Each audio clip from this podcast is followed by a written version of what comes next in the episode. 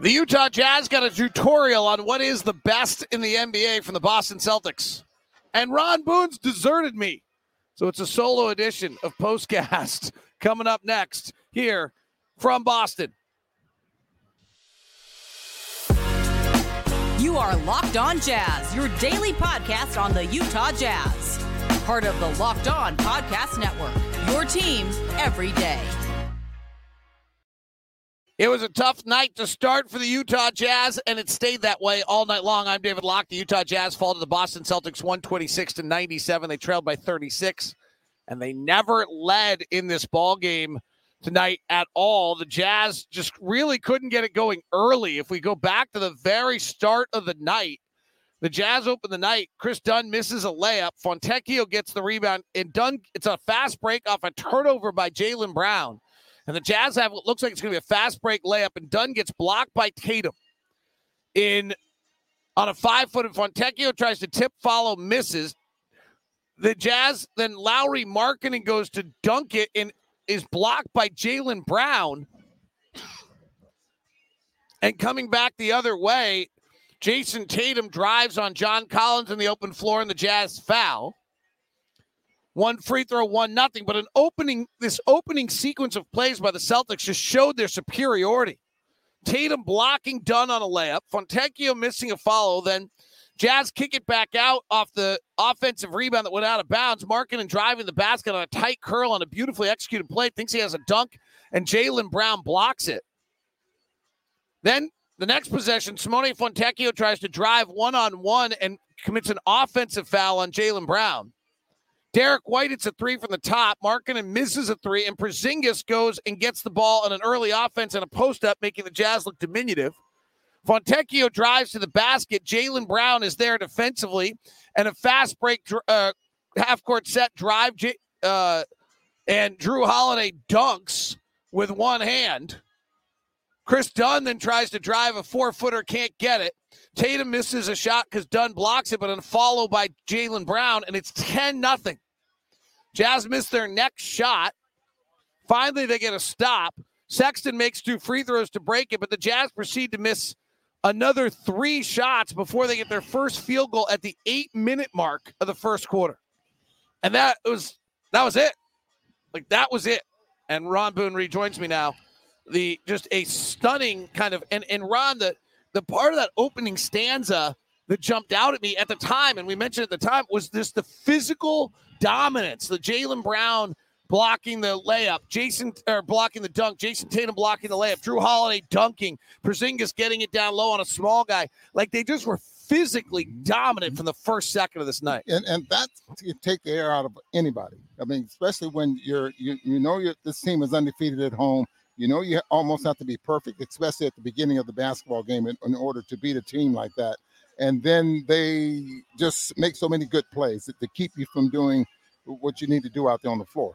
That can take the air out of you very early. I mean, this is the best team we've seen this year by far. Without a doubt. Without a doubt. Um, and what I like about this team, and, and I, I think Scott Morris, you know, told us about this before the ball game, is the fact that it's it's they play fast, and they their their their, their play is it's, it's what we call unscripted. I mean, they just play basketball. And true enough, they set some screens and they run a few isolations, uh they run a few back picks or something like that, but and but their their game is is fast and in transition, and they have athletes that can play um isolation basketball. The two stunning stretches of the night are the open of the first quarter we were just talking about, and then the open of the second quarter where the Jazz go, I think, another seven or eight field goals without scoring. Were they getting where they just rushed was the Celtics' physicality and length and defense just so much bigger than they were. I thought that had something to do with it, David, but I also said early in the ballgame that they had, the Jazz had some good looks. I mean, they had some very good looks early in the ballgame. I mean, there it wasn't like they're, the, they were just like turning the ball over, and and, uh, and and every time they drive, they get cut off or something like that. They didn't have, they, they were getting a, a few good looks. The ball just wasn't falling, and I get the feeling that if the Jazz would have made a few of those shots, it probably would have been something different at the start of the ball game. But as you know, and, and you've been in this game long enough, that when a team gets rolling, putting that fire out, especially with as talented as this team is, it's, it's very hard. Boston had not lost in this building all season long. They still have not. There was no doubt in that. The Jazz went five of twenty-seven shooting in the first quarter, one of twelve from three.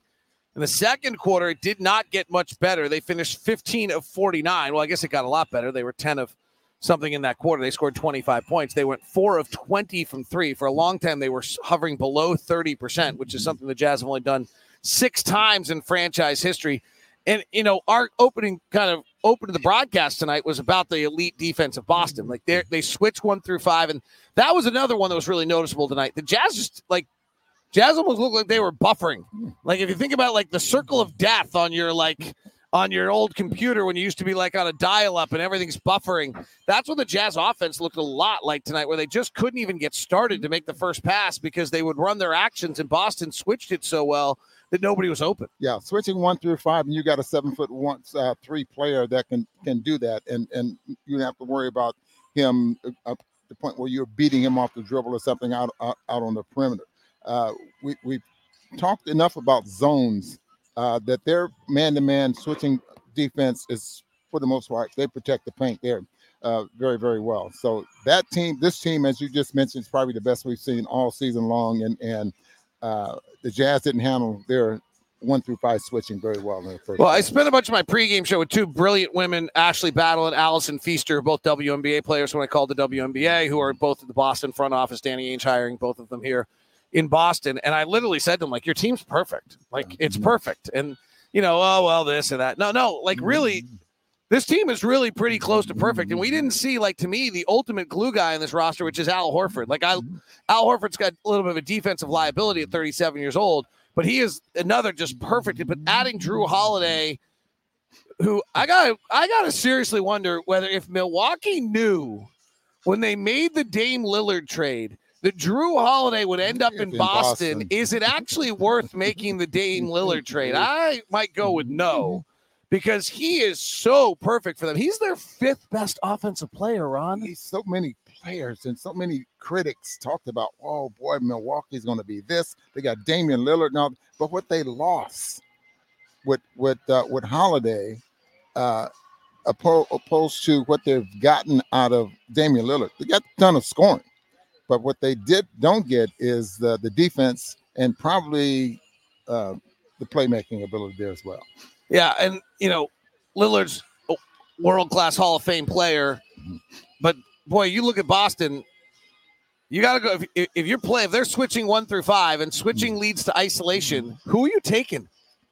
Who are you – if Al Horford's not in the game, who are you taking? Hard to say. Because, I mean, like, Porzingis is a pretty good defender at seven three. Obviously, yeah. That's the one you want to get out in space, but I don't think there's much of anyone on this Boston team that you can go take. Well, and, and add to that. So many teams now are zoning, um, and we saw what Milwaukee can do to a zone with a seven foot three. You mean what person, Boston can do? What Boston? I'm sorry, yeah. What Boston can do with, to a zone with a seven foot three player like Porzingis there in the middle. All right, let me go back to one ominous comment for pregame and see what your thought is.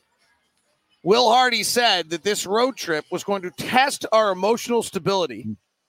Can we keep ourselves level and not go rogue when things go wrong? Do you think they went rogue tonight and got out of their systems? I, I, I'm certain they didn't keep emotional stability. I saw Jordan many a time and some others, and they definitely, you know, like Will said, they're going to hit three. This team's going to hit three threes in a row. They take forty-four percent of their shots as threes, and they shoot them well. At some point, they're going to make three in a row. How do we deal with it? It, it was a little bit more that they couldn't score, and how do they deal with it? So what's your feeling on the emotion, whether how the Jazz handled their emotional stability tonight? Well, I didn't think that early in the ball game. No, they didn't go rogue. I just thought they missed some shots, and and, and Boston got rolling. Uh, and I'm sure they've done that to a lot of teams in in in, in this arena. Get off to a great start like that, and and and just have big pro- big time problems trying to put the fire out. Second half, uh, for early in the in the in the quarter, I thought, okay, the Jazz are going to, you know, make a little mini run. Not that they're going to win this basketball game, but uh, just playing well and taking something into Philadelphia, you know, that you didn't start with in this ball game probably would have been, and give them a B for that. They did not do that. Mm-hmm. All right, stars tonight. I'm going Sarah Todd. of the Deseret News, who made a debut on our broadcast, stepping in to give us a ruling that I didn't know on a jump ball that I was wrong about, that if a ball gets knocked out of bounds and the officials don't know who made the call, who the ball went off of, the two players involved must jump it up unless the officials are unclear who was involved, then anybody can jump it up. So I'm going with Sarah Todd as one of my stars tonight for joining us on the broadcast. And I don't have a star at all. I mean, there is, we, we don't have to give a star. Well, no, you really kind of no, are supposed to. We, well, how, where? We don't, you didn't set the rules earlier. No, the it's rules, we have to, the rules we have last to give year were that star. We gave stars in every game. This year we've gotten much di- more difficult in our grading. I don't know. John Collins had a double-double. John, John Collins would be the only one that I would want to. Because his box score to. Line is good. What was his plus-minus? Minus twenty-eight. hmm. David, this this it's really hard to find a star when you're down thirty-six yeah, in the first half. Yeah, that's who made shots at the end of the second quarter that prevented us from having the worst offensive first half in history of the franchise. That would be my star. Whoever that was. Whoever that was. Second quarter. Ron, Derek wants to give the leprechaun a star. Derek said that. Derek, somebody named Derek wants to give the leprechaun a star. No, we can't. I don't like that leprechaun. Ron's not happy, Derek. Ron, now I have to deal with an unhappy Derek. I have to deal with an unhappy Ron for the rest of the night. This is your fault, Derek. Now I'm on the plane next to an unhappy Ron Boone, and it's your fault. That is the end of POSTCAST tonight. See ya.